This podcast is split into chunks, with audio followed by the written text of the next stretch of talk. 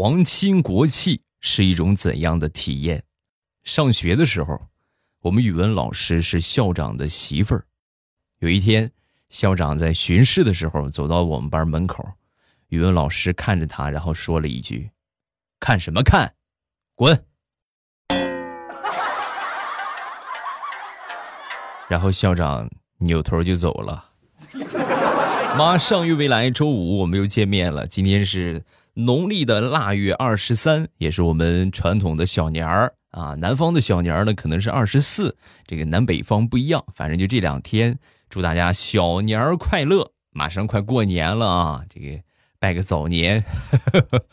有没有发现，自从元旦之后，节目反正定期只要碰上个节日，都得给大家拜个年啊，因为这是我们中华民族最最重要的一个节日。所以必须要隆重一点啊！开始我们今天的节目。今天呢，可能这个节目啊，你们会听到一些就是发音不是很标准，包括可能会出现一些各种各样的就是吐字不清楚啊的问题，各位多包涵啊！因为你们的未来欧巴，因为前两天吃辣椒，致使舌头长了个疮啊，就那种溃疡肿起来了，你们懂吗？好疼好疼，对不对？啊，就在这个地方。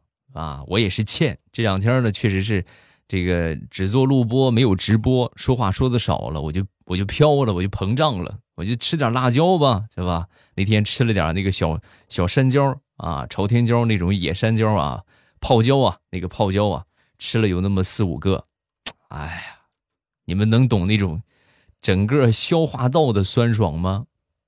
不细说了，相信大家都有体验啊。开始我们今天的节目。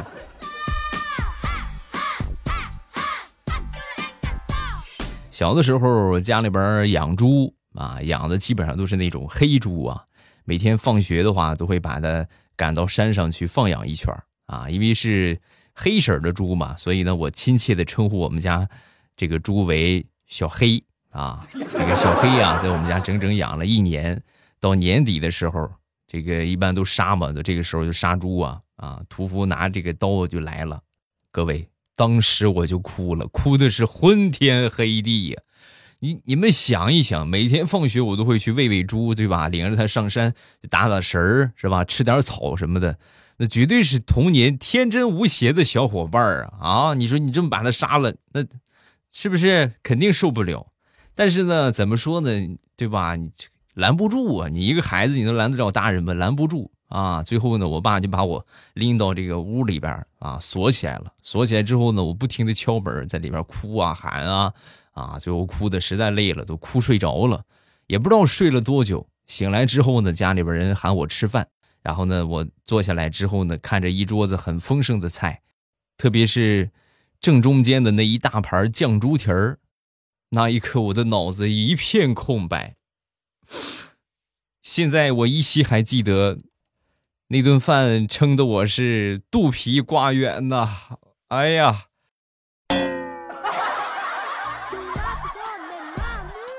妈，我还想吃猪蹄儿，太好吃了。没了，就四个，还想吃，等明年吧。啊，咱们过了年再养一头啊。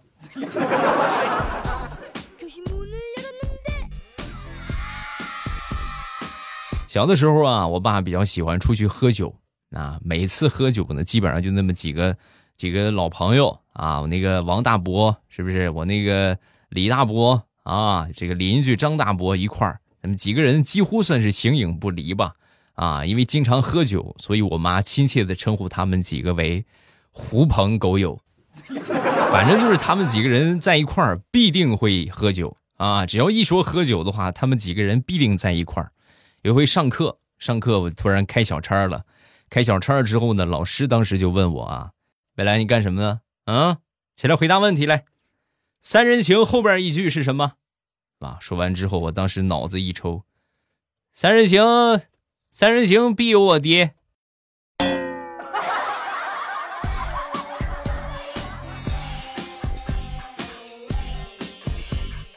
说我上学那会儿吧，我从小啊，其实到现在也是一样，理解能力很差。就我也不知道咋回事啊，这一直就很纳闷这个问题。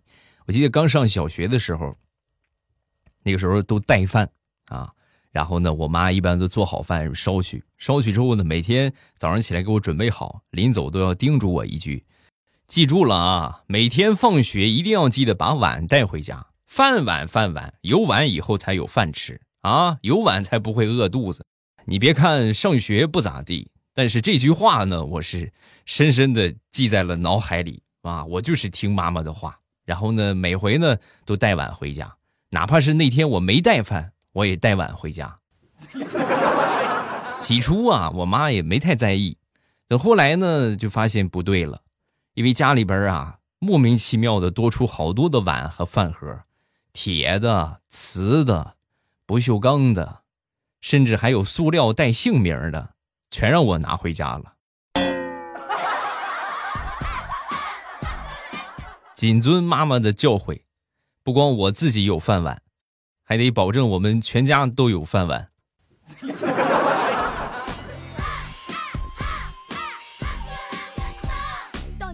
上学那几年啊，反正我不知道你们怎么样啊，我就就是感觉，哎呀，被家里边管的太严了啊，什么都替我做主，什么都替我拿主意，压迫太深。我一个高中同学也是啊，父母管的太严。然后考大学，眼看着考大学了，终于翻身了，就想考一个远一点的大学，脱离父母的魔爪。终于他成功了啊！填了一个志愿，报了一个很远的学校。他们在山东嘛，报了一个，据说是西北什么大学啊，就是就远在甘肃那一块啊，挺远的。然后终于呢，如愿以偿的还考上了。考上之后呢，最后入学的时候发现，他所报的这个专业。所处在的是那所学校的分校，那么分校在什么地方呢？山东，再准确一点呢，在他们家附近。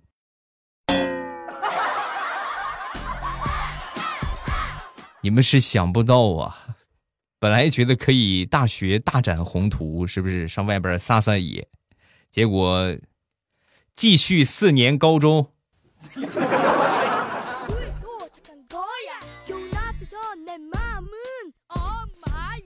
高中的时候临近毕业啊，一般毕业的话呢，同学们都会写个同学录啊，写一个联系册什么的。那个时候我们班主任啊，当时就是看我们在写这个东西，冷笑了一声：“ 哎呀，都别写了，写这个有什么用啊？是吧？我们就是老师，你怎么这么说呢？那这怎么说？我们同学同学一场，留个联系方式，这很有必要啊。你们呐，还是太年轻啊。”以后你们这些同学当中混得好的不会联系你，混得差的也不想被联系，关系好的不写也联系，关系不好的写了也不联系，对不对？有那个空多做几道题比什么都强啊！别天天整那些没用的。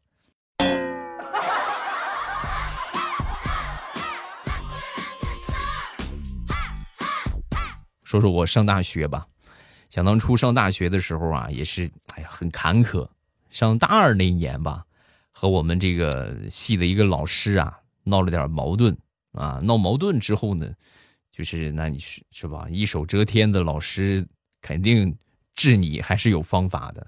我就被挂科了啊，补考了好几次都没过啊，就是明摆就整我。眼看着快大四了，就快毕业了，对吧？你这不行，咱也毕不了业呀。就赶紧去问问领导吧。到了那儿之后呢，这个领导就说：“哎呀，这个得找老师开个亲笔证明，是不是？你要不开证明的话，你们这个老师不同意，我们也没有办法。那就去呗，是吧？”然后我就去了，特意省吃俭用买了两条中华给老师送过去了。到那儿之后呢，老师一看，我就应该是看在中华的面子上啊，就把那个啥，把这个证明给我开好了。开好之后呢。也怪我耍了个小聪明，我寻思是不是反正这都用不着他了啊，我就顺手啊，临走把那个烟啊一块儿也收走了，去给老师买的两条中华，我顺手拿着他的证明，拿着烟又走了啊，是吧？你马上我也毕业了，就缺你这个证明，对吧？证明一开一交上去，我就毕业了，咱们以后谁也见不着谁了。但是天有不测风云呐，同志们，太难了。两个星期之后，我们系的这个秘书啊，就过来找我道歉哎呀，未来对不起啊，你那个证明让我弄丢了。啊，我说那怎么办呢？只能再补开一张了。啊，你我那个枪呢？哎呀，我的这个命运呐！我怀疑你是故意的，你绝对是故意的。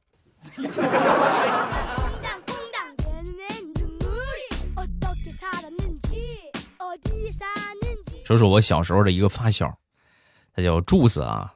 有一回呢，考试也就是差不多这个时候吧，过年了，过年那个考试啊，尤为的重要。各位，这真就是童年阴影啊，同志们！那个时候，哎呀，头疼！一到过年，就基本上碰见的人没有问你的话，没有别的，就是考多少分啊，拿了几个奖状啊，关你屁事啊！啊，真的是受够了他们了啊！但是那时候很小，敢怒不敢言，是吧？基本上来说都问这个话题。虽然说小时候很痛恨吧，但是长大之后呢，你会发现你逐渐活成了。你自己所讨厌的样子，因为我现在见了小孩也会问：“宝贝儿考了多少分啊？” 说正事儿啊，那回啊就是考试，我呢考了个不及格，然后我隔壁班的这个柱子啊，我这发小柱子啊考了一百分，哎呦把他嘚瑟的嘞！你们是不知道啊，这个村里边咱说都是垃圾，对吧？考个五六十分的话没有问题，就害怕比较。对吧？你这孩子学习好，那孩子学习不好，这么一比呀，比来比去之后完蛋了，对吧？我们就完必定挨揍的命了。柱子呢也是一样，在回来的路上跟我各种嘚瑟。哎呀，不及格呀！你等着吧，你等着看看，一会儿回家，你看看我，我就搬个小板凳，我回家看你挨揍啊！就是已经猜到我要挨揍了啊！我想，我估计我挨揍的可能性也是挺大。啊，也差不多，然后呢，往家走，很忐忑。他到家了，我还没到家呢啊！柱子一边哭着一边喊着跑出来了，哎呦，那个声音就跟杀猪似的。我说这怎么考一百分，怎么还挨揍啊？他爹在后边拿着个棍子，一边追一边喊：“小兔崽子，考了一百分了不起呀？啊，直接喊我的名字，让我炒个菜，我也就忍了。好好的门居然还给我踢坏了。”你看我今天不打死你！你看，有时候就这样，报应啊来的特别快。看到柱子挨揍啊，我这个心里边顿时平衡了好多啊。后来确实是也挺不错，因为我挨的揍啊，比柱子挨的揍啊轻多了。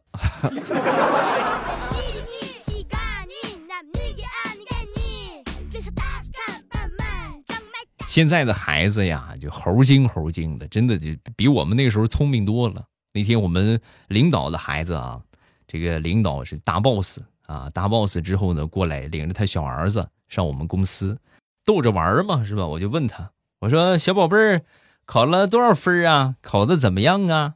啊，说完之后，小家伙看了看我，然后说，考了个第一名。是吧？你这这还咱还怎么说呀？对不对？没得说了，没得斗了。准备放弃的时候啊，小家伙给我来了个反杀。叔叔，你是不是特别讨厌像我们这种家里有钱还学习好的孩子呀？如果是的话，叔叔我给你道个歉，对不起，让你难受了。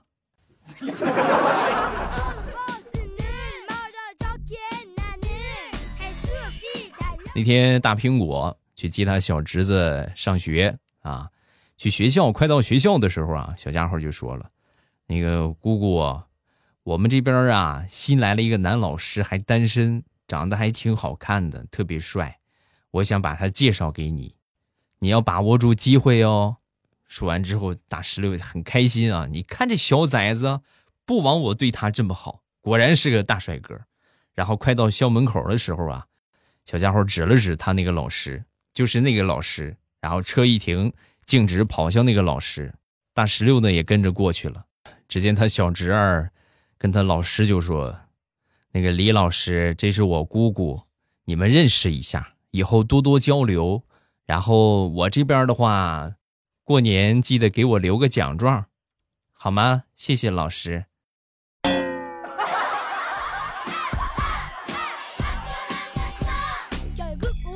那天地雷的媳妇儿在训他儿子啊，如果以后再有什么事情让你哭，我只会哄你三分钟。三分钟代表我作为一个母亲对孩子的爱。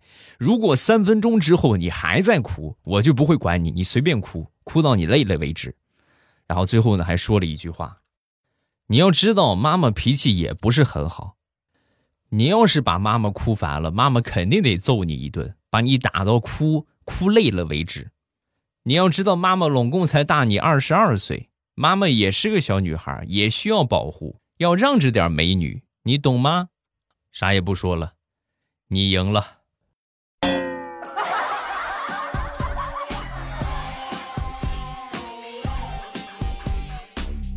我一个妹妹是学校的老师，那天早上起来啊，来到班里，到班里之后呢，看到这个好多孩子们啊，在那儿早读。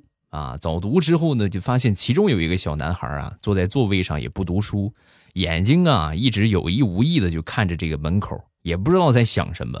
然后表妹啊就看他，没一会儿啊，过来一个小姑娘推门进来了。进来之后呢，他呲溜一下就窜起来啊，窜起来之后呢，跑到小女孩的旁边，殷勤的帮人家提书包，把书包放好，又把凳子啊从桌子上拿下来放好，然后依依不舍的回去了。当时我表妹心想：“嘿，你看这还是个小暖男啊！”但是在这个小男孩反反复复这么跑了七八次之后啊，帮了七八个小女孩之后，表妹发现没那么简单，他不是个单纯的暖男，他是个中央空调啊！这个小渣男。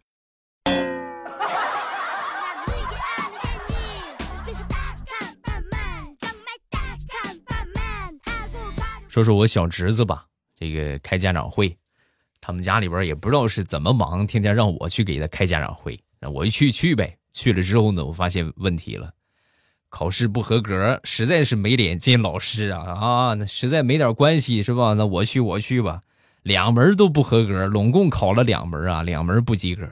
进了教室之后，你就看见能看出来这个状态啊，前排的家长意气风发。一看就知道这些孩子啊，成绩应该是不错。我呢没敢坐前排啊，然后我就往后往后找座位。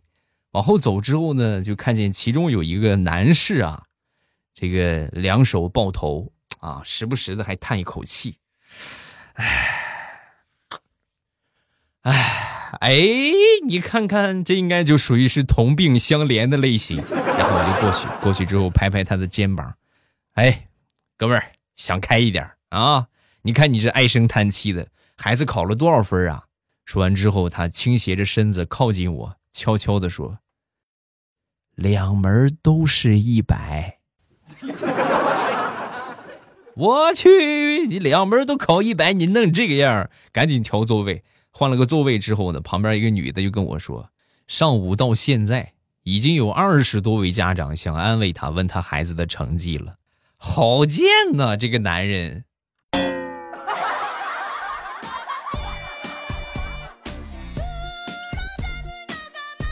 昨天我媳妇儿教我闺女唱歌啊，写东西。我闺女很抗拒啊，不听话。之后呢，我媳妇儿就把我闺女撵到门口外边去了啊。然后撵出去之后呢，我闺女在门口就喊：“开门啊，开门啊！”没搭理她。开门送盒饭的，是吧？媳妇儿没叫，送快递的。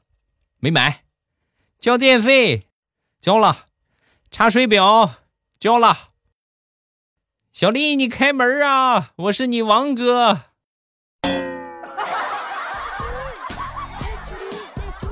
哎，这个话是从哪儿学来的？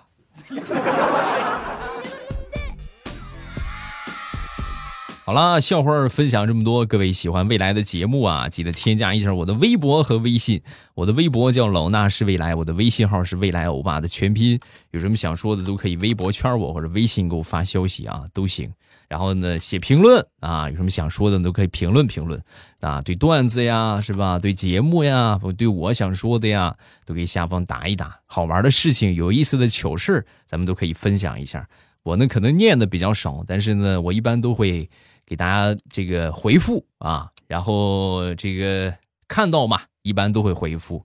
不疼不痒的，我一般也不会回啊。就是真正咱说表达自己感情啊，这个情感，我都会给你回一回啊。再次祝各位小年儿快乐！嗯，咱们周一糗事播报不见不散，么么哒。喜马拉雅听，我想听。